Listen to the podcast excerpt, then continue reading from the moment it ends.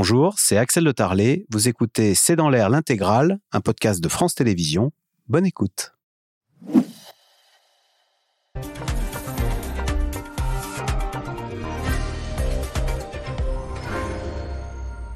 Bonsoir à toutes et à tous. La Russie frappée sur son sol par des attaques ukrainiennes, même s'ils ne le reconnaissent pas officiellement, les Ukrainiens ont ciblé trois aérodromes, plus de 500 km à l'intérieur du territoire russe.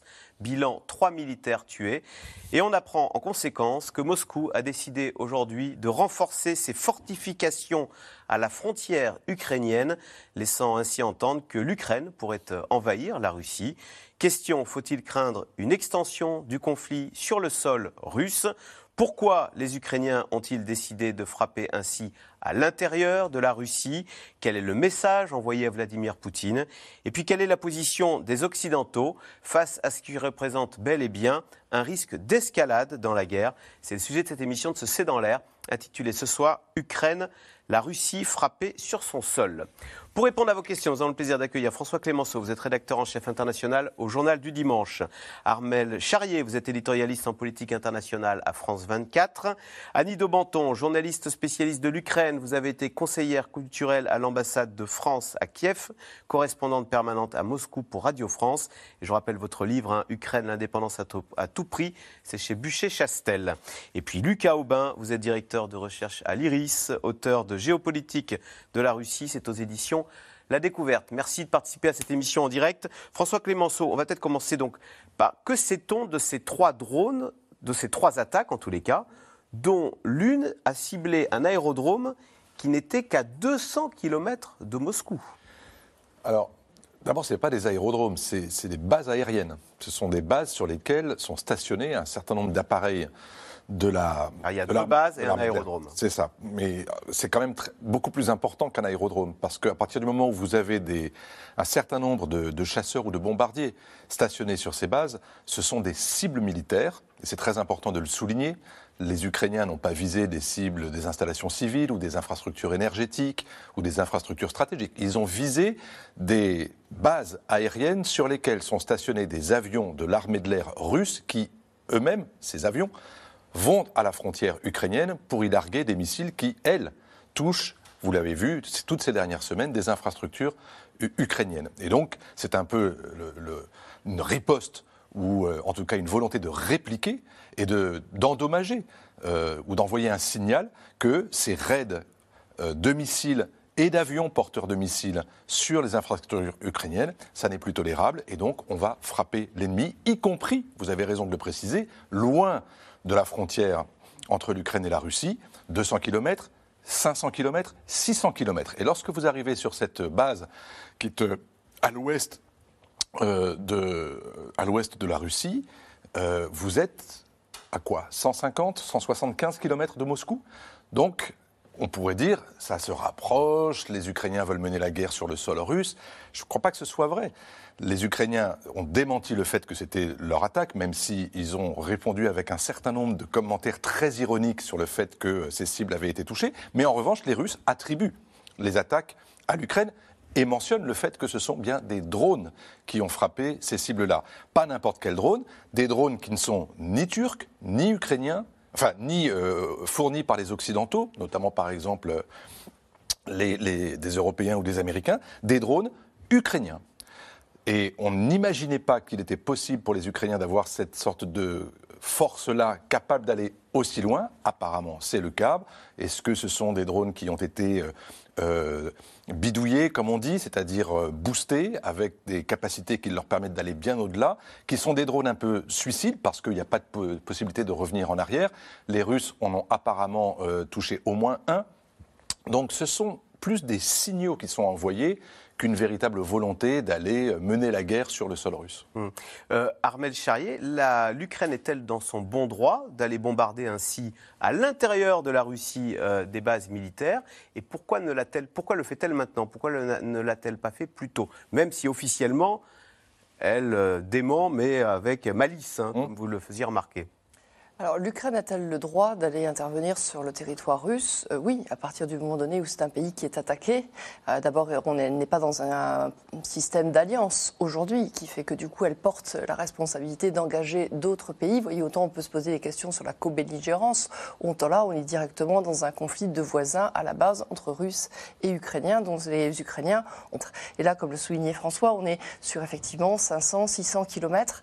On a tout... à réaction, c'est la technologie des avions à réaction et qui vont beaucoup plus loin. Donc, par exemple, on fait ce qu'on fait, c'est qu'on prend une carte, on regarde. Moi, je me suis amusée à regarder Kharkiv, par exemple, ce qui est vraiment le plus le nord de l'Ukraine. Euh, si on regarde la distance avec Moscou, on est à 780 km ou quelque chose comme ça. Donc, d'un seul coup, on voit qu'on est sur une dimension autre. Alors maintenant, ces drones, techniquement, ils pourraient les envoyer sur la, le Kremlin. on peut, ils pourraient aller plus loin. On ne sait pas encore sur combien. Ce qui est intéressant, là, on est juste dans des réflexions. C'est que aujourd'hui, euh, les Russes ont effectivement abattu un drone, comme vous le rappeliez mais pour l'instant, on n'a pas de photos. On n'a pas eu exactement ce qui s'était passé parce qu'on ne sait pas. Est-ce que c'est effectivement un drone à réaction? Est-ce que c'est un drone qui aurait été envoyé du sol russe parce qu'on aurait des forces spéciales qui se seraient déplacées sur le territoire russe et que donc, du coup, le, les centaines de kilomètres sont moindres? Voilà. Mais en tout cas, cette information, elle est là. Et donc, en plus, dans les questions de drone à réaction, ça renvoie aussi d'autres questions. C'est la capacité de se défendre de l'Ukraine. Et ça ramène sur le fait que l'Ukraine, quand c'était que l'URSS, à cette époque-là, quand on était l'Empire soviétique, il y avait des usines d'armement en Ukraine qui étaient importantes. Et euh, il y avait des scientifiques, il y avait des ingénieurs. Ces gens, ils sont à la retraite. Quand il y a eu le 24 février, euh, eh bien, de la même manière que les jeunes ont pu aller s'engager pour euh, effectivement aller combattre, vous avez certainement des ingénieurs, des scientifiques, des bureaux de réflexion qui se sont mis en place. Ils avaient une, des industries d'armement dans le temps, donc il y a des capacités de réflexion qui peuvent se mettre en place. Donc, est-ce qu'ils récupèrent des anciens drones? Effectivement construits sous l'Union soviétique et puis qu'ils les reboostent, qu'ils remettent effectivement plus d'intelligence à l'intérieur et que ça permet d'aller euh, avec des emports plus loin. C'est le flou dans lequel on est. Les Russes n'ont pas donné d'informations là-dessus, mais ils ont insisté. Les Ukrainiens restent un peu discrets. Les Occidentaux disent nous, en tout cas, on n'a pas aidé, on n'a pas donné de pièces. Et c'est vrai que là, c'est une vraie réussite quand même pour euh, l'Ukraine. Pas forcément de dire qu'elle va aller attaquer Moscou, mais en tout cas de dire, vous savez, il y a des choses qu'on fait très correctement et en tout cas qu'on prend très au sérieux. Euh, Annie Daubenton, est-ce que le fait que maintenant, cette opération spéciale, puisque c'est ainsi que les Russes l'appellent, eh bien, euh, c'est le territoire russe, c'est 500 km à l'intérieur du territoire russe euh, qui, qui, est frappé. Est-ce que psychologiquement, pour les Russes, c'est un tournant dans la guerre de se dire maintenant c'est notre territoire, c'est plus l'extérieur qui est frappé C'est vrai que c'est une bonne opération pour l'Ukraine, cette frappe, mais c'est aussi magique sur le plan de, la, de ce qui se passe sur la population. C'est une ouverture, c'est-à-dire on est sorti complètement, à nouveau, après la mobilisation, on est sorti de cette guerre virtuelle où finalement la Russie n'était jamais véritablement dans la guerre. Et donc là, c'est quelque chose de, de, ce point de vue-là d'extrêmement important. En plus, symboliquement, les symboles sont à tous les niveaux. Euh, ce sont des armes soviétiques. Euh, ce qui est à remarquer aussi et qui est étonnant, c'est que dans cette histoire, les réactions étaient extrêmement modérées de tous les côtés. Les Ukrainiens ont été extrêmement modestes. Pourquoi ils ne voulaient pas surjouer Ils ne voulaient pas non plus affoler l'Occident. Euh, les Américains ont dit écoutez, c'est pas nos armes, donc après tout, euh, voilà, ils n'ont pas dépassé les possibilités qu'on leur donnait. Les Russes n'ont pas grimpé aux armes non plus, et ça, je dois dire que c'est assez étonnant. C'est-à-dire, ils ont fait un peu de surenchère, euh, des même des surenchères absolument incroyables. Medvedev qui dit heureusement, on a des armes nucléaires pour se défendre. Donc, à nouveau, cette espèce de chantage verbal, rhétorique pour essayer de, réalarmer un peu le monde. il ne faut pas le prendre au sérieux quand il dit euh, Medvedev, heureusement nous avons l'arme nucléaire. Il faut toujours entendu au sérieux continuer. ces gens-là. Mais c'est vrai que la modestie avec laquelle, d'une certaine manière, ils ont accueilli cet événement, c'est un événement, est un indicateur aussi sur leur état moral. Hum. Et euh, oui, donc il y a un peu, on est un peu vexé côté russe. C'est pour ça qu'on n'a pas surréagi. C'est ce que vous voulez dire Il y a de quoi. Il y a de quoi, d'autant qu'il y a quand même tous les blogueurs euh, ultranationalistes militaires qui pourrissent quand même la vie du Kremlin en ce moment et qui ont à la fois euh, tiré leur chapeau à l'Ukraine en disant c'est quand même bravo, et en même temps, voilà, vous avez vu comment cette campagne est menée? En voilà la démonstration. Oui, c'est d'autant plus vexant que les Russes disposent aujourd'hui de systèmes de défense antiaérien qui sont censés être parmi les plus perfectionnés au monde. On parle souvent du S-300, du S-400, bientôt du S-500. Ce sont des matériaux et des matériels militaires qui sont même exportés, vendus et promus euh, à l'étranger. Les, Turcs, par exemple, en ont acheté euh, un système.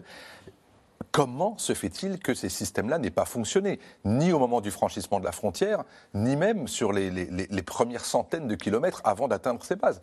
C'est assez mystérieux parce que ça veut dire que soit le système a été pris complètement par surprise, soit qu'il a été brouillé. Et à ce moment-là, ça pose d'autres questions. Donc sur un plan purement euh, militaire et technologique, il y a encore des questions euh, auxquelles on n'a pas encore répondu. Et je serais intéressé de savoir comment précisément les Russes, une fois qu'ils auront disséqué ce qui reste de ces drones, essayeront de faire porter euh, d'autres responsabilités que celles de l'Ukraine sur ce raid. Alors, et Lucas Aubin, les Occidentaux ou les Américains, eux, comment ont-ils réagi à cette annonce? D'abord, ils se sont réjouis, ils ont tenu à préciser que ça n'était pas du matériel américain que ces drones. Hein. Oui, bien sûr. Bah, euh, les Occidentaux seront dans leur rôle, c'est-à-dire qu'il ne faudrait pas quand même que euh, l'Occident rentre en guerre officiellement sur le territoire euh, de la Fédération de Russie, forcément. Et depuis le début, effectivement, que ce soit Joe Biden ou Emmanuel Macron, l'objectif n'est pas d'attaquer la Russie sur son sol, mais de revenir au territoire avant le 24 février 2022, avant de discuter potentiellement la question de Donetsk, Lugansk et de la Crimée. Donc forcément, ça ne fait pas forcément les affaires des Américains, ni euh, des Européens qui, on l'a vu ces dernières euh, semaines notamment, on a commencé à parler euh, de potentiel cessez-le-feu, de discussions. enfin, ça venait sur la table puisqu'on avait la sensation que sur le terrain, le conflit n'ont pas été gelé, mais en tout cas que ça prenait la direction d'une victoire ukrainienne et donc il fallait penser à l'après. Et Emmanuel Macron, en ce sens, a, a parlé justement récemment en disant qu'il fallait discuter maintenant avec Vladimir Poutine, commencer à lui donner des gages de sécurité, etc. etc. Ça montre bien qu'on est dans un entre-deux, en fait. On a un Zelensky qui va, lui, continuer euh, à, justement faire la guerre euh, à la Russie, évidemment. Euh, mais en même temps, on a les Européens, les Occidentaux qui vont chercher davantage à peut-être apaiser la situation. Mmh. Oui, parce que Armel Charrier, les Américains peuvent quand même s'inquiéter de ce que bah, d'une extension du conflit qui fait que maintenant, bah, ça y est, les Ukrainiens partiraient avec des armes on, on, sait d'où elles viendraient, porter le, fer sur le territoire russe. Oui, alors après, euh, on est quand même dans une guerre où euh, aujourd'hui, euh, l'Ukraine, ça reste quand même un pays qui est attaqué. Donc du coup, qui est quand même largement détruit, avec des combats qui sont menés sur son territoire, etc. Donc si ça doit être une phase très importante sur le territoire russe, il faut des hommes, il faut des capacités. Vous voyez, c'est ça, on est quand même dans une sorte de modération. Mais on est dans un rapport de force qui a changé.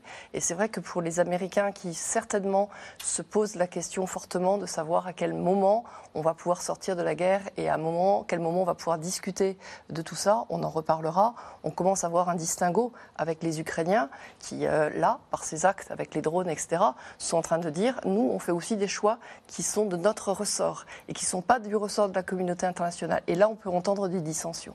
Oui. Euh, oui, il faut bien insister aussi sur le fait que ce n'est pas la première fois que les Ukrainiens frappent le sol russe. Il y a déjà eu des attaques aux missiles, euh, sur, pour le coup, sur des, localités ou des bases militaires qui étaient beaucoup plus proches de la frontière ukrainienne, mais par lesquelles précisément transitaient un certain nombre de forces, des forces d'infanterie. On l'a vu par exemple pour euh, Belgorod, mais on l'a vu aussi sur des bases militaires ou des entrepôts, par exemple des entrepôts de carburant au nord-est de l'Ukraine. Donc les Ukrainiens, ils ont déjà frappé le sol russe. Et là, il y avait un message, là, dans les 500 bah, km à l'intérieur le, message, c'est d'aller frapper beaucoup plus loin, et c'est surtout, encore une fois, d'aller frapper des bases aériennes d'où décollent les avions qui bombardent aujourd'hui les infrastructures ukrainiennes pendant l'hiver. On se souvient que la Seconde Guerre mondiale, parce que euh, les Alliés étaient allés frapper à Dresde pour montrer qu'ils pouvaient frapper très loin à l'intérieur du Reich. Il y avait un peu de ça peut-être dans, dans Oui, il y, a cet objectif, je crois, de montrer que Vladimir Poutine ne contrôlera pas l'espace aérien euh, ukrainien. Et mm. c'est, je crois, une des principales difficultés de Vladimir Poutine depuis ce conflit, c'est que celui qui contrôle l'espace aérien, finalement, euh, peut réussir à avancer vite et bien, en fait, d'un point de vue territorial euh, et militaire, ce qu'il n'arrive pas à faire depuis le début de la guerre. Ça coûte extrêmement cher, évidemment, l'aviation militaire, donc il ne risque il risque beaucoup moins ces avions en cas de, justement d'avions abattus ou en cas justement de, bases aériennes euh, attaquées. Moi, ce qui me frappe aussi, c'est que euh, l'usage de ces drones, dont on ne sait pas exactement comment ils ont été confectionnés, par qui, on a la sensation que ça ne vient pas de l'Occident visiblement, mais de l'Ukraine. Je me souviens qu'au début de, de, la guerre, au début de l'invasion, j'avais discuté avec beaucoup de jeunes Ukrainiens et Ukrainiennes qui m'avaient dit le jour du 24 février, euh, la première chose qu'on a faite, c'est de descendre dans des caves, de préparer avec des amis des cocktails Molotov manuellement. On avait déjà pensé à ça depuis 2014, etc. L'héritage soviétique, évidemment, est là aussi. Il faut bien imaginer que je crois que Vladimir Poutine avait mal jaugé. en armes. Ouais, cette résistance ukrainienne, cette capacité à construire une défense euh, de façon collective, qu'on soit civil ou militaire ou ingénieur. Et on a la sensation en ce moment que c'est ce qui se passe, à savoir que les Occidentaux, certes, aident effectivement l'armée ukrainienne, mais que le peuple ukrainien, lui, est capable de se défendre par lui-même. Alors, des bases aériennes russes, hein, des cibles militaires ont donc été la cible d'attaques en début de semaine, vraisemblablement par les forces ukrainiennes, hein, même si Kiev ne revendique pas euh, officiellement ces attaques. Ces frappes en territoire russe sont toutefois une première depuis le début de la guerre, alors que l'Ukraine tente toujours de résister dans l'est du pays à une offensive russe qui n'en finit pas. Le point sur les derniers développements avec Laszlo Gelabert et Ilana Azinko. C'est un Poutine inhabituellement souriant qui a pris la parole cet après-midi à la télévision russe. Et c'est d'une manière tout aussi inhabituelle qu'il a qualifié la campagne militaire en Ukraine. Bien sûr que c'est un long processus. Vous avez mentionné la conquête de nouveaux territoires. C'est un résultat significatif après tout pour la Russie. C'est un problème sérieux. Une déclaration télévisuelle après que la Russie a été touchée en son cœur. Plusieurs explosions sur des bases aériennes russes visées par des drones ukrainiens en début de semaine. Leur cible Des bombardiers Tu-98 utilisés par Moscou pour frapper l'Ukraine. Immédiatement après les premières attaques de lundi, les autorités dressent un bilan. Trois techniciens militaires russes qui se trouvaient sur l'aérodrome ont succombé à leurs blessures. Quatre autres soldats blessés ont été emmenés dans des établissements médicaux où ils ont reçu toute l'assistance médicale nécessaire. Jamais les forces de Kiev n'avaient atteint des objectifs situés aussi loin dans le territoire russe. Les deux premières frappes de lundi ont eu lieu à près de 600 km de la frontière ukrainienne. Celle de mardi matin, du côté de Kursk. Pourtant, les Ukrainiens ne revendiquent pas ces raids aériens, ou alors à demi-mot, et avec beaucoup d'ironie. Si vous lancez très souvent quelque chose dans l'espace aérien d'autres pays, tôt ou tard, ces objets volants inconnus reviendront au point de départ. Kiev pourrait avoir eu recours à des drones datant de l'Union soviétique transformés en drones kamikazes, ou à un super drone d'une portée de 1000 km développé par le constructeur ukrainien Ukroboronprom. Les États-Unis, qui ont déjà fourni 19 milliards de dollars d'aide militaire à Kiev, assurent ne pas être impliqués dans ces opérations. Nous n'avons ni encouragé ni permis aux Ukrainiens de frapper à l'intérieur du territoire russe. Mais l'important, c'est de comprendre ce que vivent les Ukrainiens au quotidien avec l'agression russe en cours contre leur pays. Un nouveau camouflé pour le Kremlin, deux mois après l'explosion d'un camion piégé par les services secrets ukrainiens sur le pont de Crimée.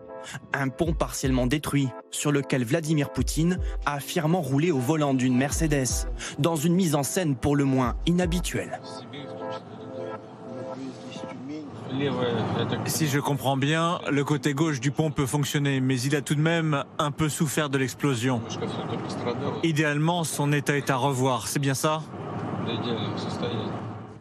Face à ces opérations communication, des voix s'élèvent, comme sur cette chaîne de télévision nationale. À une heure de grande écoute, un député de l'opposition ose critiquer les décisions du maître du Kremlin.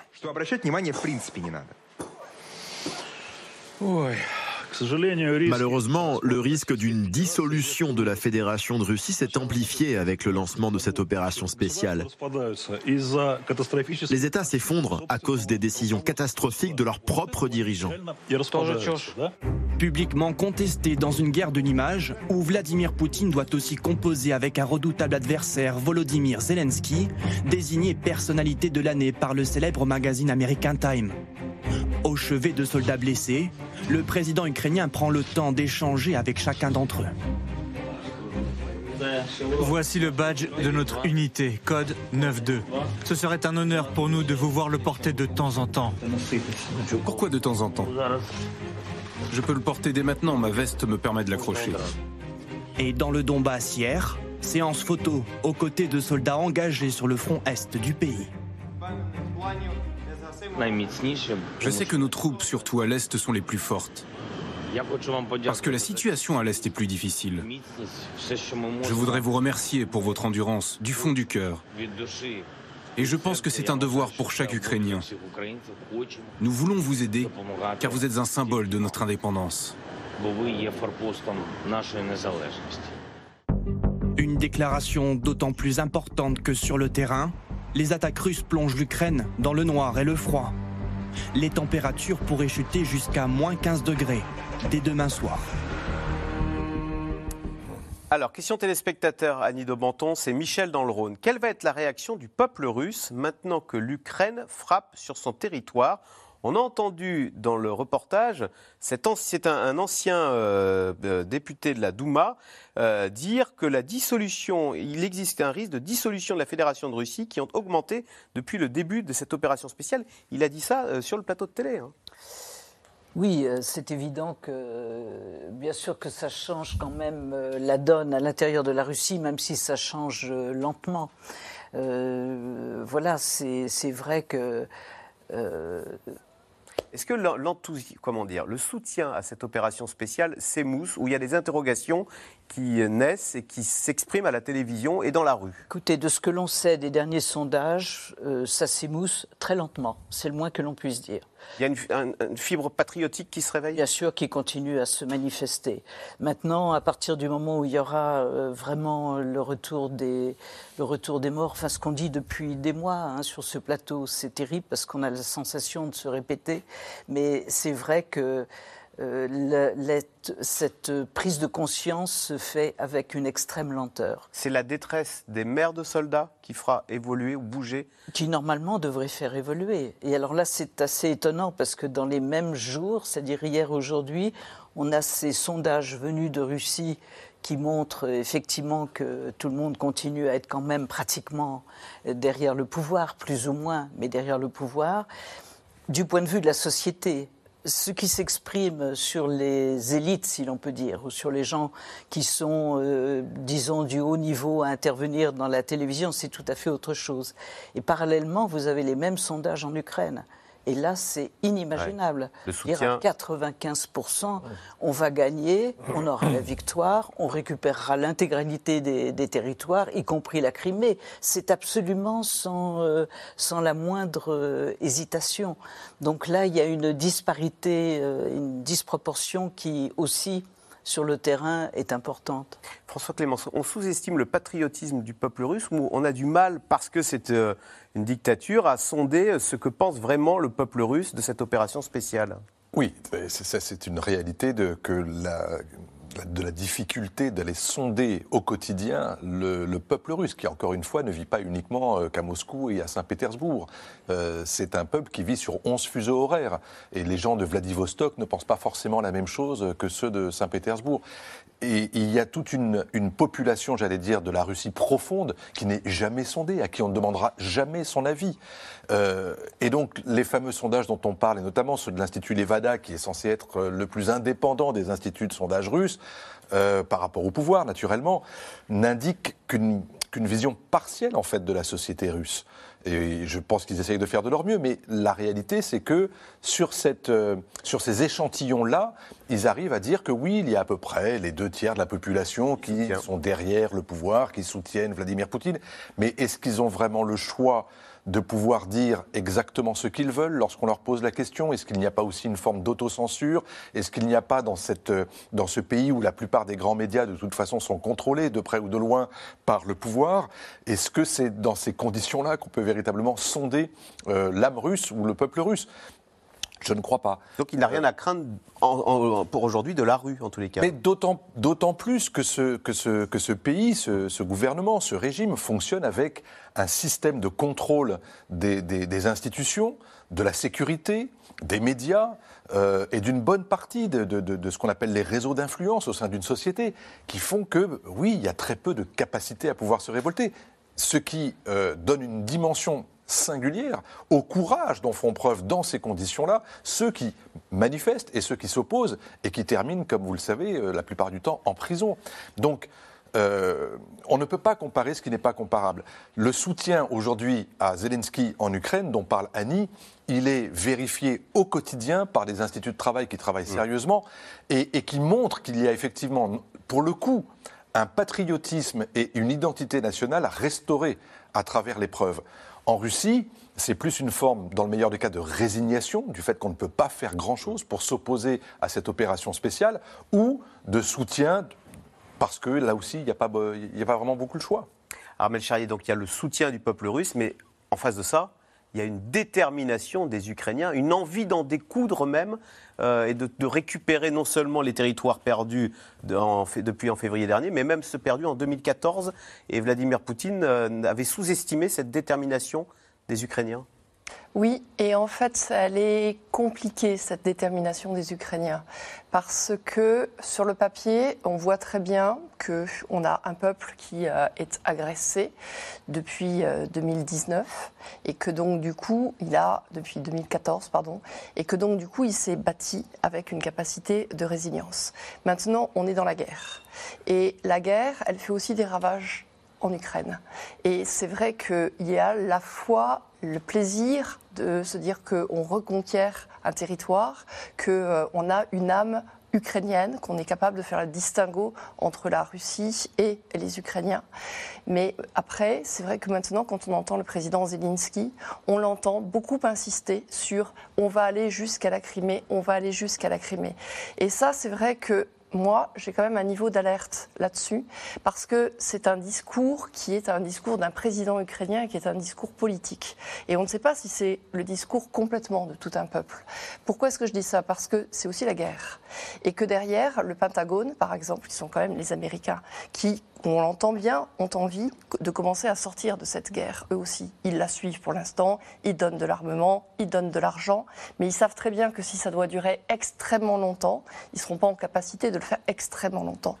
Et du coup, quand on entend le président Zelensky dire oui, on, a, euh, on va aller jusqu'à la Crimée, on a le Pentagone qui sort des chiffres et qui nous dit, vous savez, la guerre, elle a coûté 100 000 victimes côté ukrainien comme côté russe. Ce qu'on entend par victime, ce sont des morts et ce sont des blessés graves, ceux qui ne peuvent pas retourner combattre. Ce chiffre de 100 000, on l'avait entendu pour les Russes. Mais pour les Ukrainiens, d'ailleurs on l'a relativement peu repris, il a été donné par le Pentagone. 100 000, avec un pays qui a une population beaucoup plus petite. Donc les mères de famille, là, bien sûr qu'elles perdent leurs enfants. Donc bien sûr qu'elles sont dans le fait qu'elles veulent conquérir l'Ukraine, qu'elles veulent continuer à avancer.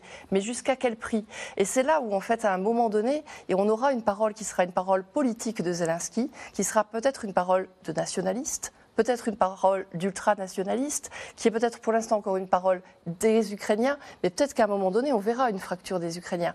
Et ça, en tout cas, c'est quand même quelque chose qui est pas mal repris par la communauté internationale qui est en train, elle, de dire finalement, vous savez, les batailles, si c'est par exemple Bakhmut ou si c'est dans le Donbass ou si ça va être effectivement extrêmement violent, est-ce que peut-être qu'on va peut-être arriver quand même à trouver un accord avec Poutine? Et Poutine joue là-dessus aussi parce que lui aussi on a conscience.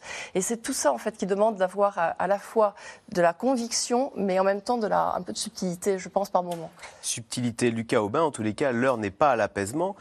Emmanuel Macron a suscité la colère en Ukraine avec cette phrase que l'on va répéter.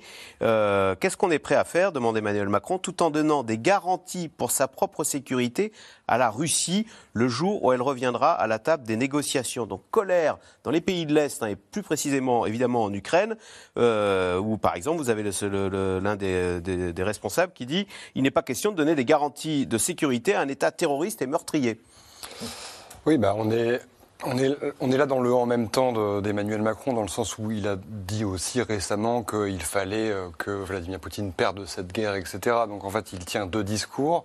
Euh, il est, euh, je crois, en difficulté dans le sens où il fait de la diplomatie. Donc évidemment, c'est l'un des interlocuteurs principaux, euh, effectivement, de, Vladimir Poutine. Il a un lien particulier, on le sait, avant la guerre. C'est-à-dire qu'il envisage négocier avec Poutine, ce qui est totalement inenvisageable pour les Ukrainiens. Et même, euh, il y a des, présidents baltes qui disent non, mais on ne négocie pas avec Hitler et on l'aura jusqu'au bout. Ça, révèle en fait que Vladimir Poutine, lui, parie sur une division de l'Europe sur le temps moyen, en clair. Un an, deux ans, cinq ans. En gros, ce qu'il dit, ce qu'il pense, et il l'a dit euh, depuis le début de la guerre, depuis mars, il y avait eu des discours de ce type-là, de, ses, proches, etc. C'est de toute façon, les Européens ne pourront pas s'unir dans le temps. De toute façon, chacun va devoir, à un moment donné, voir midi à sa porte. Euh, il y aura des crises énergétiques, il y aura des crises économiques, et finalement, euh, l'Union européenne et aussi les États-Unis hein, ne vont plus pouvoir être derrière l'Ukraine comme ils le sont dès maintenant. le problème, là, on le voit en ce moment même, c'est que d'une part, on a les Baltes euh, qui, effectivement, eux, sont euh, vent debout contre la Russie, ne font aucune concession. On l'a vu notamment aujourd'hui ou hier avec le média euh, Dost, la, pluie, donc le média russe qui a fui la Russie et qui a trouvé refuge en Lettonie. Et ce média a été interdit parce que l'un des, commentateurs voulait aider certains soldats russes qui avaient été conscrits, disons, de, force.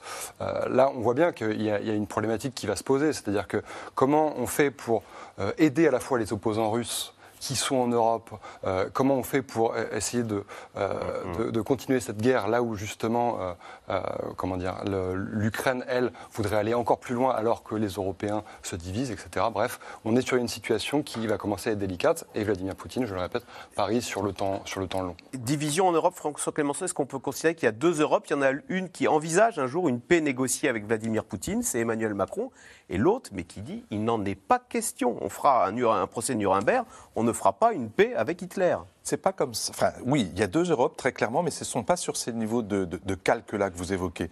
Il y a une première Europe, c'est l'Europe de l'Est, l'Europe orientale, l'Europe centrale et orientale, qui a souffert du communisme, qui s'est libérée du communisme et qui aujourd'hui a rejoint l'Union européenne et l'OTAN pour pouvoir assurer un avenir qui ne dépende plus de ce qu'elle a subi pendant euh, euh, des décennies après la Seconde Guerre mondiale.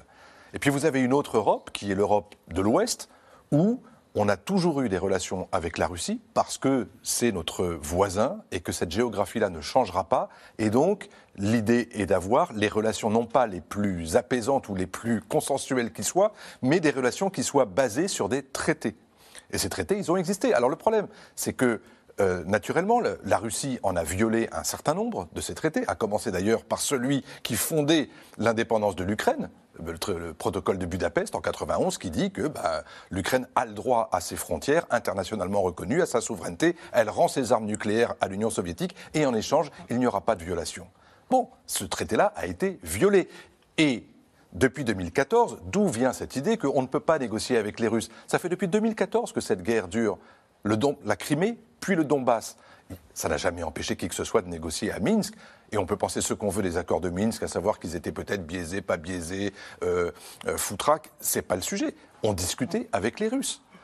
Euh, qu'est-ce que vous voulez dire? Que les dirigeants d'Europe de l'Est ne sont pas fondés à dire on ne discutera plus jamais avec Vladimir Poutine? Ils savent que tôt ou tard, il y aura des négociations. Donc pas le sujet n'est pas faut-il ou pas négocier? Le sujet c'est de quoi on négocie? Qu'est-ce qu'on met sur la table? Et ce qu'on met sur la table, il y a un moment ou à un autre, quels que soient les gains territoriaux des uns ou des autres, où il faudra effectivement poser les bases d'une relation qui ne se fonde plus sur l'agression, mais qui ne se fonde plus non plus sur l'intimidation. Donc il faudra effectivement donner un certain nombre de garanties que l'un n'attaquera plus l'autre. Et vice-versa. En tous les cas, Annie de Banton, on peut bien dire que la position bienveillante euh, ou, de, bonne, de bonne volonté d'Emmanuel Macron est mal comprise en Europe de l'Est? Bah, Elle est mal tombée. Parce que le problème, c'est qu'entre-temps, une guerre s'est déroulée et que depuis neuf mois, les crimes de guerre ont atteint de telles dimensions. Et là, je, rejoins tout à fait ce que disait Arlette tout à l'heure. C'est euh, Ariel, pardon. C'est que effectivement, euh, la, la, maximalisation de la situation ukrainienne est due à ce qui s'est passé depuis février dernier. Ça, c'est une première chose. La deuxième chose qui est intéressante sur la, sortie d'Emmanuel Macron concernant une, hypothétique négociation, c'est qu'il revient à ce traité que euh, Poutine avait proposé à la mi-décembre avant le conflit, en demandant, voilà, je prépare un traité, vous le signez, en proposant aux Américains donc de geler l'OTAN, d'arrêter d'envoyer des armes et des, et des, hommes dans les régions nouvellement adhérentes à l'OTAN, etc. Et donc, on en revient à redonner euh, la possibilité de garantie à l'État agresseur. C'est absolument aujourd'hui inaudible. Alors que ça part d'une bonne volonté ou pas, la question n'est même plus là. C'est qu'aujourd'hui, c'est inaudible. C'est pas la bonne date. Alors, la Biélorussie annonce aujourd'hui des déplacements de troupes et d'équipements. Évidemment, cela relance les inquiétudes d'une population ukrainienne traumatisée qui redoute de voir revenir les troupes de Moscou. Reportage à la frontière ukrainienne, Barbara Steck, Stéphane Lopez et Christophe Roquet. Ce petit village ukrainien est l'un des derniers avant la frontière biélorusse. Comme tant d'autres dans la région, ses habitants ont connu l'occupation russe au début du conflit. Neuf mois plus tard, le bruit des chats rend toujours l'esprit de Sacha. Encore aujourd'hui, il m'arrive de sursauter quand j'entends un bruit. Ici, devant l'école, étaient stationnés leurs véhicules militaires, les blindés, les camions qui transportaient des obus. Sacha est le gardien de l'école. Le quatrième jour de l'invasion, les Russes vont s'y installer et aménagent le sous-sol en prison. Dans cette pièce, les gens étaient torturés. Ici, ici et par ici.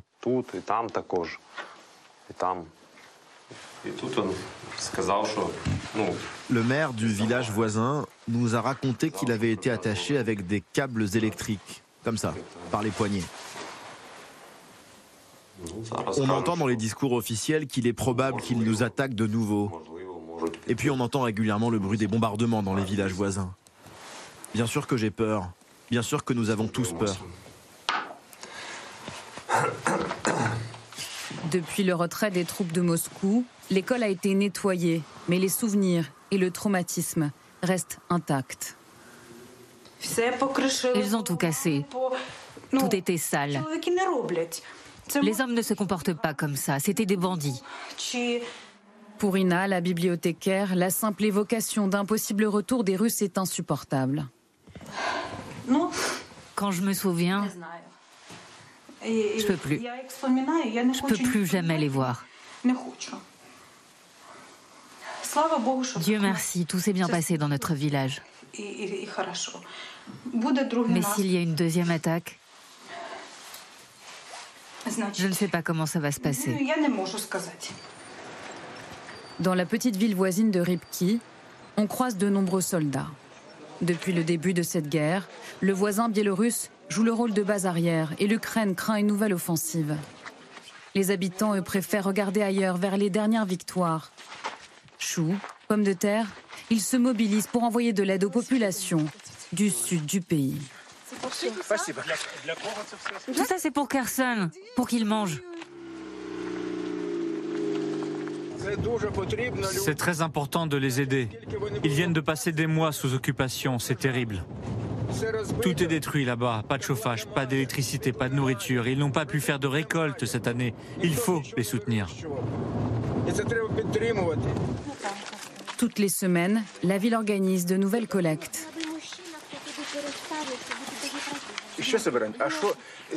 De quoi avez-vous besoin? Des vêtements propres et chauds. Enfants Adultes? Pour tous. Ok, compris. Mikola Korolenko est un policier à la retraite. Pendant l'occupation, il a géré la sécurité et les checkpoints de la ville avec ce qu'il avait sous la main. Voilà, c'est ma carabine. C'est tout ce que vous aviez pour vous défendre Oui, c'est tout ce qu'on avait. Et des fusils de chasse aussi. Et s'il le faut, il est prêt à reprendre les armes. Je ne suis pas autorisé à vous le dire, mais il y a assez de renforts ici. Tout le monde est inquiet. Mais depuis l'invasion, nous avons bien fortifié la frontière. Il y a la garde frontalière, l'armée. Nous avons maintenant le matériel pour nous protéger. Donc, on n'a plus peur. Et tous ceux qui ont vécu l'occupation seront aux côtés de l'armée. Les Russes ne pourront pas faire un seul pas sur nos terres désormais. Une frontière plus que jamais sous tension. La Biélorussie a annoncé aujourd'hui des déplacements de troupes et d'équipements. Annie Domanton, question téléspectateur, c'est Catherine en Lorraine. Quelle est la position de la population biélorusse dans ce conflit? Ben, La population, elle est sous contrôle, c'est le moins qu'on puisse dire. La population biélorusse est éminemment mobilisée. Au moment des élections présidentielles euh, qui ont été euh, illégalement attribuées à Loukachenko il y a maintenant presque deux ans, et donc euh, la population, elle est. Euh, Et elle réagit plus comme des Ukrainiens, comme l'agressé, ou comme l'agresseur, ou plus comme des là, Russes c'est pareil. Euh, les, les, conditions de, de, sociologie à l'intérieur de la Biélorussie restent en tout cas très délicates. Ce que l'on sait, c'est qu'effectivement la population est réprimée. Elle a été réprimée dans des proportions inimaginables au moment de ces élections truquées. Maintenant, il y a un gouvernement en exil avec une présidente qui aurait été légitimement élue si les élections n'avaient pas été fraudées, euh, Tiranovskaya, et donc qui forme une sorte de pôle euh, à l'extérieur du pays euh, qui émet régulièrement des avis tout à fait favorables à ce qui se passe en Ukraine et qui considère que la lutte des deux États, tout au moins des deux populations, est quand même très proche. Armel Charrier, que comprendre de cette phrase de Alexander Loukachenko qui a dit Si la Russie s'écroule, que Dieu l'en empêche, notre place sera sous les décombres. Il sait que son sort est lié euh, à celui de Vladimir Poutine et à son succès en Ukraine? Oui, absolument. Bah, là, pour le coup, c'est un pays allié, hein, la Biélorussie, donc il n'y a pas tellement de, différence, euh, parce que autant la population, comme vous le soulignez, euh, elle a euh, une capacité effectivement de s'imaginer peut-être différemment avec un autre président. en plus, elle a été très violentée pendant la Seconde Guerre mondiale en 41-45. Il y avait les guerres avec à la fois les, Allemands nazis et, à la fois les, soviétiques. Donc voilà, elle n'a pas, pas, été épargnée. Donc elle, elle a encore ces traces de son histoire. Donc elle sait ce que c'est que d'abord la guerre. Et elle sait où est-ce que ça l'amène quand on va là-dedans. Mais derrière, vous avez un président Loukachenko qui doit sa survie parce qu'il est proche de Vladimir Poutine. Et du coup, ça, son territoire est même utilisé militairement par la Russie. Euh, Lorsqu'il faut faire des exercices, eh ben, on envoie sans problème des militaires russes en faire. Euh, il y a une force de défense conjointe qui, même en dehors de toute manœuvre, opération, etc., existe. Du coup, si vous devez devez déplacer euh, des soldats, si vous devez déplacer des blindés, si vous devez utiliser, euh, eh bien du coup vous pouvez le faire en toute discrétion. Euh, quand il y a, Vladimir Poutine a besoin de l'espace aérien biélorusse parce qu'il doit intervenir en Ukraine, eh bien il l'utilise. Donc c'est pour ça que Loukachenko dit je suis complètement avec Vladimir Poutine.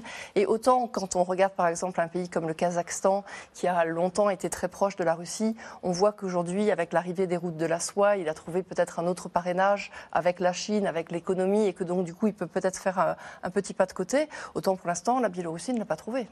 Euh, François Clémenceau, est-ce que là c'est une carte que pourrait jouer Vladimir Poutine que d'entraîner la Biélorussie dans la guerre physiquement avec des soldats biélorusses contre l'Ukraine?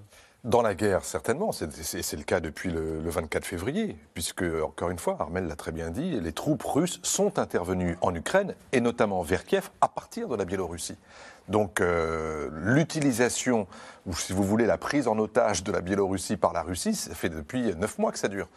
La grande différence, c'est est-ce que oui ou non des soldats biélorusses mettront un pied euh, en Ukraine. Et ça, je ne suis pas certain de ce que je lis, de ce que je comprends, que l'armée biélorusse le souhaite. Je ne suis même pas certain que Loukachenko le souhaite. Après, il y a entre... Pourquoi? Pourquoi? Bah, Parce que quand on est un, officier, un général, un colonel de l'armée euh, biélorusse, d'abord, ce n'est pas, euh, pas une, armée euh, spectaculairement bien formée, extraordinairement agressive. on, l'a vu au moment des grandes manœuvres qui ont précédé le début de la guerre en Ukraine. L'armée biélorusse, elle faisait essentiellement dans ces exercices-là de la logistique, elle, elle, fournissait les bases, elle fournissait, j'ai voulu, le cadre au combat, c'est tout à fait autre chose. Alors, est-ce qu'il y aurait une tentation de Vladimir Poutine de se dire j'ai qu'à utiliser l'armée biélorusse comme une sorte de chair à canon pour pouvoir. Mais ce n'est pas le sujet. Je pense que l'utilisation de la Biélorussie, elle est aussi extrêmement euh, tactique. Elle vise à faire en sorte qu'il y ait une alerte quasi permanente à la frontière nord de l'Ukraine, de façon à ce que l'armée ukrainienne elle-même soit scotchée sur cette frontière et ne puissent pas se déplacer ailleurs, pour pouvoir notamment aller soutenir les autres mouvements offensifs, que ce soit dans le Donbass ou que ce soit dans le Sud. Vous avez là, je ne sais pas combien de dizaines de milliers d'hommes qui sont collés à cette frontière pour dissuader les Russes et ou les Biélorusses de pouvoir revenir par le nord. Donc, euh, tous ces petits bruits de bottes qu'on entend régulièrement, ça vise à tester la solidarité et l'allégeance de Loukachenko, ça vise à tester mmh. l'état de préparation de l'armée biélorusse, et ça vise surtout à faire en sorte que les Ukrainiens soient euh, dans une posture de, de, coller à la frontière. Ah ça mobilise des soldats ukrainiens qui sont obligés de rester sur la frontière nord. Lucas Aubin, est-ce qu'avec, on parle du Kazakhstan, on parle de la Biélorussie qui n'a pas tellement envie d'aller aider le grand frère russe, est-ce qu'avec cette guerre en Ukraine, Vladimir Poutine a finalement perdu son influence ou son emprise sur tous ces territoires, ces pays qui étaient quand même sous influence, ces anciennes républiques soviétiques étaient sous influence russe, et qui, euh, bah, on parlait du Kazakhstan, euh, se mettent maintenant, font un pas de côté. Le Kazakhstan, vous disiez, un nouveau parrain euh, avec la Chine de, Xi Jinping. Europe. bien sûr. Ce qui est, ce qui est intéressant, c'est qu'en fait, Vladimir Poutine, il a accéléré en fait le, le démantèlement entre guillemets de l'espace post-soviétique. En fait, c'est-à-dire que jusqu'à présent, il cherchait à conserver une influence sur l'ex-URSS. C'était sa zone de prédilection. Il faut rappeler que l'ex-URSS, c'était aussi les anciennes marches de l'Empire des Tsars. Donc c'est une histoire qui est bien plus ancienne. En fait, depuis 1480 à peu près, euh, la Russie a été un empire impérial, enfin un empire impérial, l'Empire des Tsars, puis l'Empire soviétique, et a cherché à avoir une influence sur cette région-là. L'objectif, c'était de créer finalement une ceinture de protection entre la Russie et euh, l'Occident, l'Union européenne qui n'existait pas à l'époque, mais en tout cas entre l'Ouest européen et la Russie. Euh, jusqu'à présent, ça fonctionnait, et depuis 1991, c'est beaucoup plus compliqué. Et a fortiori, depuis cette invasion, on a vu évidemment, euh, vous parliez du Kazakhstan, mais en fait, on peut parler de l'Asie centrale de manière générale, peut-être hormis le Kyrgyzstan, et encore ça se discute, mais on a vu le Tadjikistan chercher à demander à la Russie justement de ne pas se comporter comme le grand frère qu'elle était jusqu'à présent, mais au contraire de respecter en fait la nation euh, tadjik, etc., etc. On a vu ça dans la plupart des anciennes républiques soviétiques. Euh, finalement, on en est aujourd'hui dans la recherche, dans le domaine de, chez les chercheurs, à se poser la question si on peut encore parler d'espace post-soviétique ou si c'est déjà trop tard en réalité. Les Russes vont avoir à leur frontière l'OTAN d'un côté, la Chine de l'autre.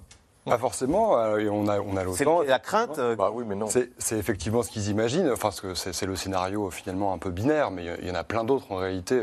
On peut tout à fait imaginer que euh, l'Asie centrale réussisse à faire une politique multivectorielle en prenant à la fois, euh, je ne sais pas, le gaz par exemple russe, mais une part de l'économie chinoise et en nouant des liens culturels avec l'Union européenne. on peut imaginer beaucoup, beaucoup de choses. ça n'est absolument pas binaire. Le problème étant que Vladimir Poutine se comporte comme un, empereur. Il a le syndrome impérial, entre guillemets, euh, de la chute de l'Union soviétique, finalement. Et euh, ce syndrome impérial apparaît complètement anachronique euh, aujourd'hui. Et probablement que ça, va, ça pourrait, en tout cas, entraîner sa chute par la suite.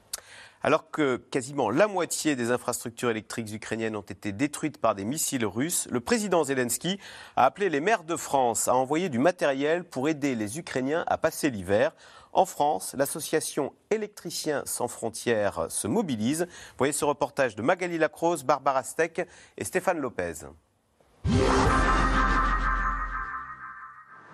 Au cœur de la région parisienne, c'est entre ces murs que des décisions capitales sont prises pour venir en aide à l'Ukraine. Nous sommes chez les électriciens sans frontières. Comme beaucoup de bénévoles, le président est un ancien d'EDF. Depuis des semaines, les échanges avec l'Ukraine se sont intensifiés.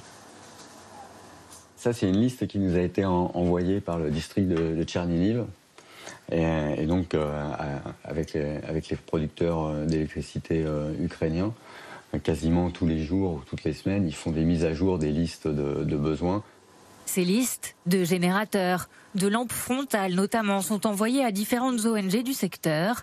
Chacun doit alors définir ce qu'il peut collecter et surtout identifier qui pourra les réceptionner.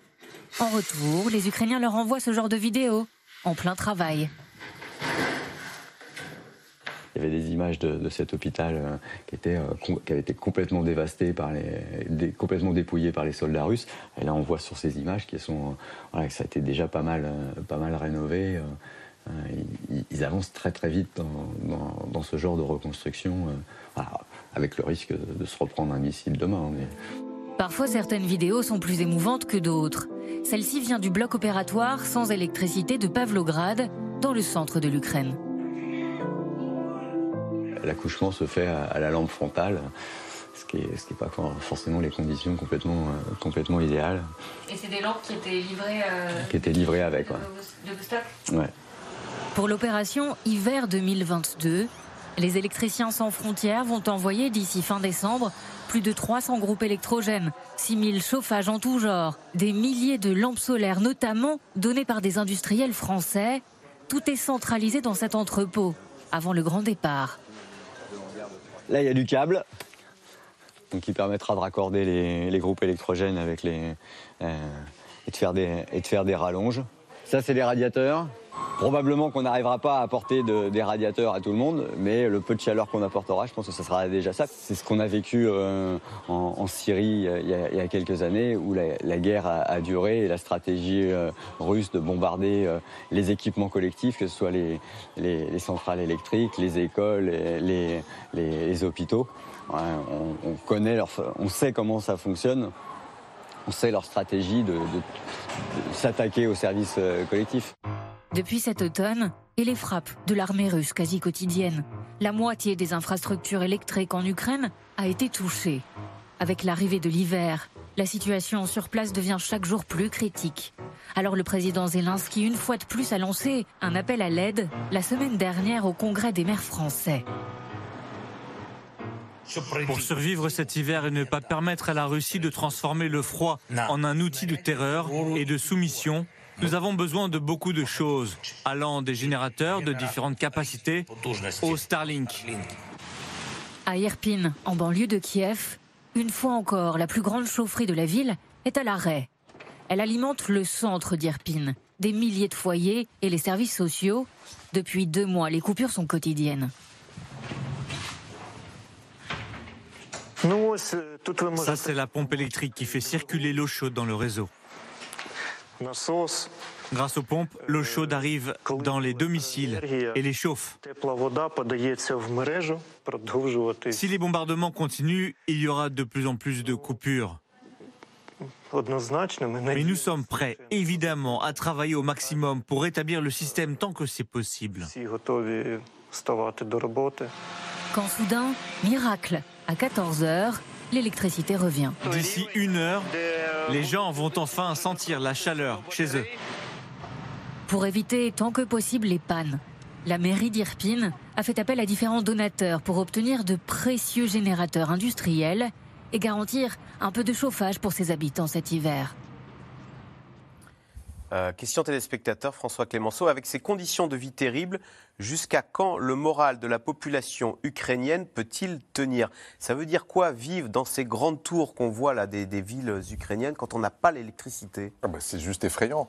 Notre, notre envoyé spécial nous a envoyé son reportage là justement qui est à Kiev et dans la banlieue de Kiev et dans la campagne et on s'aperçoit que la situation est, est radicalement différente d'un paysage à l'autre. Quand vous êtes dans les tours de 20 étages et qu'il n'y a plus d'électricité, il n'y a plus d'ascenseur il n'y a plus d'électricité. Donc vous êtes condamné à prendre l'escalier, à monter les étages dans le noir. Et il n'y a plus d'eau. il n'y a plus d'eau non plus, puisque euh, l'eau courante est générée également par des systèmes électriques. Donc c'est une vie infernale. Le froid qui arrive en ce moment, c'est plus 5 degrés, ni 0 degrés, c'est moins 10 et ce sera moins 15 et ça va continuer. Et donc la situation est infernale. À la campagne, c'est parfois différent. Le système est plus facile parce que vous avez toujours la possibilité de vous approvisionner, de vous chauffer au bois, d'avoir des cheminées dans des petites maisons. C'est toujours paradoxalement dans, dans les éléments les plus rustiques qu'on trouve le plus de solutions. Mais toujours est-il que quand la question est posée jusqu'à quand, la question cette réponse, enfin, je veux dire, la, réponse à cette question a été donnée en partie par le maire de Kiev, euh, Klitschko, qui dit il y a un moment ou un autre où, si vous le souhaitez, lorsque ce sera intenable pour vous, il faudra partir.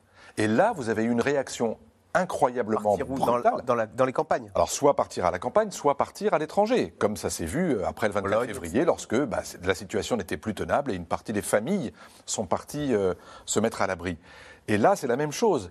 Sauf que la présidence euh, ukrainienne, des Zelensky en personne, a fait dire qu'il était inadmissible qu'on puisse imaginer quitter euh, Kiev.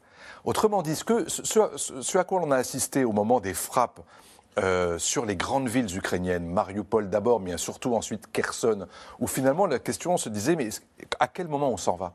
Est-ce qu'on s'en va lorsque euh, trop de bombes tuent la population et donc empêchent toute capacité de résister, ou est-ce qu'on s'en va avant pour mieux revenir après? La même question va se poser à cause du froid et à cause de l'obscurité. En fait, le deuxième ennemi des Ukrainiens, après la Russie, c'est l'hiver. Et si effectivement elle n'est pas en capacité de pouvoir rester pour résister, ou, affirmer sa capacité de résilience, à ce moment-là, oui, vous aurez probablement des fissures qui pourront naître au sein de la société ukrainienne et au sein de la politique ukrainienne, de la sphère politique ukrainienne. Et, de ces fissures, Annie de Menton, il faut attendre quoi? De l'abattement et du renoncement, ou au contraire, la volonté de retourner au combat euh, encouragé d'ailleurs par les autorités, par Zelensky? Bon, de l'abattement et du renoncement, je ne pense pas. Je pense d'une part que la société s'organise. C'est affreux à dire, mais c'est comme ça. C'est-à-dire, on, vit à la bougie, on vit avec les smartphones. L'important, c'est de recharger les smartphones. Comme vous le disiez, la catastrophe, c'est les ascenseurs. C'est-à-dire, le pire de tout, c'est même pas de monter les 20 étages. Les 20 étages, c'est d'être bloqué au milieu. Et donc, euh, ça, avec des mômes, tout. Donc, il y a une partie de la population qui ne peut pas tenir. Euh, c'est clair, avec des mômes en bas âge, avec des enfants, toute la vie est désorganisée, c'est quand même très compliqué. Il faut dire quand même des choses euh, peut-être importantes, c'est-à-dire euh, ce qu'essaie de, de, de, préserver l'État ukrainien, c'est quand même un semblant d'économie. Mhm. Donc il faut aussi que les petites usines continuent, que les fabriques continuent, qu'il y ait des écoles qui continuent à enseigner, même à distance, mais qui continuent à enseigner. Donc il y a tout cette... Euh, et puis, euh, ce qu'ils essayent de mettre en place, c'est des horaires pour, le, pour la lumière. Vous, vous risquez d'avoir la coupure de telle, date, de telle heure à telle heure, etc. Donc les gens, bien sûr, s'adaptent, s'organisent. Maintenant, je suis d'accord. Il y a des limites au-delà desquelles euh, ça deviendra très très compliqué. je pense que là-dessus, le Kremlin joue bien. Hum. Hein Surtout s'il y a des réfugiés, comme ça les Européens s'en occuperont. Tout de suite, on revient à vos questions. Armel Charrier, quelle est l'origine des armes avec lesquelles l'Ukraine a frappé le territoire russe? Officiellement, on ne le sait pas. Donc, euh, officieusement, euh, ce sont des drones euh, qui sont des drones de conception soviétique à l'origine, à l'époque où c'était l'URSS, et qui ont été retravaillés aujourd'hui par les Ukrainiens. Alors, si ce n'est pas les drones d'origine soviétique, en tout cas, c'est des drones qui ont été faits en Ukraine avec des ingénieurs qui ont recherché comment est-ce qu'on pouvait booster ces nouveaux éléments. Les drones, c'est vraiment l'arme qui aura émergé ou l'arme indispensable euh, oui. Euh, durant ce conflit. Hein. Oui, oui, en fait, on l'avait entendu dans, beaucoup d'autres conflits. Hein. on voyait que c'était en train de monter. Il faut se rappeler que l'émergence du drone, en fait, c'est euh, Daesh qui euh, le met en place euh, quand on est dans la guerre en Syrie ou en Irak, en prenant des petits drones du commerce, et puis du coup en les envoyant avec une petite charge, ça coûte rien et ça touche l'ennemi qui ne s'y attend pas. Et en fait, on l'a vu effectivement grandir, on l'avait beaucoup vu, par exemple, les Turcs l'avaient beaucoup utilisé dans la guerre en Libye, par exemple aussi, mais là on a vu dès le début du conflit les Turcs vendre leur savoir-faire aux Ukrainiens, et puis on voit effectivement les Russes qui euh, ont eux aussi leurs petits drones avec des charges qui sont plus ou moins importantes selon que vous visiez un char, un tank, ou selon que vous alliez viser davantage dans une ville, les fameuses drones kamikazes iraniens qui font partie de l'émergence, et maintenant effectivement ce savoir-faire ukrainien qui est vraiment un savoir-faire d'ingénieurs, de scientifiques qui ont réfléchi sur la distance qu'ils pouvaient donner à ces drones pour pouvoir aller frapper encore un peu plus loin. Et on est au point pour s'en prémunir sur le territoire français d'attaques par drone, qu'elles soient d'un État ou d'organisations terroristes? C'est certainement la, la question la première. Par exemple, lorsque l'on parle aujourd'hui de la sécurité des Jeux olympiques, qui vont arriver à Paris. Euh, la question des drones est la première qui arrive parce que, par exemple, on va arriver avec des, spectateurs euh, qui vont être très étendus euh, sur tout le tracé de la Seine. Et donc, cette question de la bulle, comment est-ce qu'on met en place une bulle de protection, elle est immédiate. Alors, dans le cadre des armées, encore plus. Les frappes sur le sol de la Russie devaient entraîner une escalade, selon Poutine. À quoi faut-il s'attendre? Lucas Aubin? Bah, Écoutez, depuis la deuxième semaine du conflit, enfin de l'invasion, Vladimir Poutine a brandi euh, la menace nucléaire, donc la dissuasion. Medvedev l'a encore fait. Medvedev l'a encore fait, et ça a été fait régulièrement euh, depuis. Pour le moment, euh, rien de concret. Hein. On a maintenant des voltigeurs en Russie, entre guillemets. Donc on a Yevgeny Prigogine, on a Ramzan Kadyrov. C'est Wagner, oui. Euh, Yevgeny Prigogine qui dirige la milice Wagner, Ramzan Kadyrov qui dirige euh, la Tchétchénie. Ces deux, ces deux hommes euh, militent hein, régulièrement dans les médias russes pour justement que le nucléaire soit utilisé. on a la sensation que ce sont, ils sont très à droite dans l'organigramme politique en Russie, que Vladimir Poutine apparaît maintenant comme quelqu'un qui est plus raisonnable et raisonné, qui tempère justement les ardeurs de ces hommes-là. Bon, euh, c'est toujours possible, évidemment, hein, que le, nucléaire soit utilisé, mais euh, on, a quand même la sensation que c'était la dernière carte que Vladimir Poutine pouvait abattre, et que vu qu'il ne l'a pas fait pour le moment, alors que de nombreuses lignes rouges ont été franchies en fait depuis le, début du conflit et la ligne rouge majeure étant évidemment euh, ces attaques répétées parce qu'il y en a eu plusieurs sur le territoire russe. il faut se souvenir hein, quand même que Vladimir Poutine a annexé récemment quatre mmh. régions de l'est de l'Ukraine dont euh, Kherson, Kherson qui a été reprise par les Ukrainiens récemment. Donc techniquement, le territoire de la Fédération de Russie, selon la constitution russe, est aujourd'hui occupé. Oui. Non, mais ça pose effectivement la question lorsque Poutine, encore aujourd'hui, dit que l'arme nucléaire ne sera jamais utilisée en premier par la Russie, sauf si la Russie est attaquée, si elle considère que euh, Kherson, euh, le Donbass et la Crimée, c'est la Russie, et qu'il y a des attaques ukrainiennes sur ces territoires-là, à ce moment-là, on peut s'attendre à tout. Et c'est d'autant plus préoccupant que, même si cette version-là vous paraît rassurante, ne jamais utiliser l'arme nucléaire en premier, la doctrine militaire et surtout les investissements militaires qui ont été faits depuis dix ans par la Russie, notamment dans les armes nucléaires tactiques, donnent ce sentiment d'ambivalence qui reste pour nous très imprévisible et assez inquiétant. François Clémenceau, autre question de Dominique dans le Haut-Rhin. Des frappes ukrainiennes sur des bases russes sans l'aval de Washington est-ce crédible? Et, si oui, euh, qu'est-ce que ça dit de Zelensky? Bah, C'est crédible. Oui, on n'imagine pas non plus que, l'état-major des forces armées ukrainiennes soit en ligne directe et permanente avec euh, l'état-major des forces américaines. Euh, ils se parlent presque au quotidien, c'est une évidence. Ils ne se disent probablement pas tout. Les Ukrainiens se servent également. Ils sont suffisamment forts, Zelensky, pour faire ce qu'il veut et mener la guerre comme il l'entend. Je ne sais pas quel est le niveau de coordination qui existe. On sait qu'il est très important au niveau du renseignement militaire, c'est-à-dire qu'aujourd'hui, les Ukrainiens bénéficient d'une masse extrêmement volumineuse de renseignements satellitaires qui sont apportés par les Américains. Euh, au point que certains disent qu'il y a trop d'informations, en fait, qu'il y a presque trop de cibles qu'il y a presque trop de renseignements et que c'est très difficile. Il faut des armées entières pour pouvoir tout disséquer. Mais la volonté politique de Zelensky, euh, et la crédibilité qu'il offre par rapport à sa population, c'est de dire voilà où je suis capable d'aller. Et par moment, si ça fâche avec euh, nos amis américains, nos amis européens ou d'autres, euh, il va falloir trouver le juste milieu. Là, en l'occurrence, ce qui aurait été une faute impardonnable et qui aurait probablement euh, ulcéré les Américains, c'est que l'Ukraine aille bombarder une ville russe pour leur montrer ce que ça fait de ne plus avoir d'électricité pendant 36 ou, 72 heures. Ce n'est pas le cas. Il frappe une base aérienne. Ce qui en dit long aussi, et, et on a insisté là-dessus, sur la capacité de ce drone, quel qu'il soit, à hélice ou à réaction, d'avoir le, guidage qui lui permet d'atteindre précisément à quelques mètres près cette cible-là à plus de 600 km de sa base. C'est ça qui est assez incroyable et qui montre à la fois l'indépendance de Zelensky, relative, l'audace de son armée et de son chef d'état-major, et aussi euh, cette capacité a montré qu'il y a des phases dans cette guerre, qu'il est capable d'envoyer des messages. De la même façon qu'il avait envoyé des messages sur la Crimée en bombardant le pont de Kerch, il envoie un autre message sur le fait qu'il faut que ces bombardements, à partir de ces bases-là, s'arrêtent. Mais est-ce que Vladimir Poutine peut se dire dans son lit dans le Kremlin, euh, je suis à la merci d'un drone, euh, d'un drone ukrainien Je ne crois pas. Je crois pas? Je ne crois pas. Déjà parce qu'on ne sait jamais vraiment où il dort, euh, Vladimir Poutine. Merci d'avoir participé à cette émission.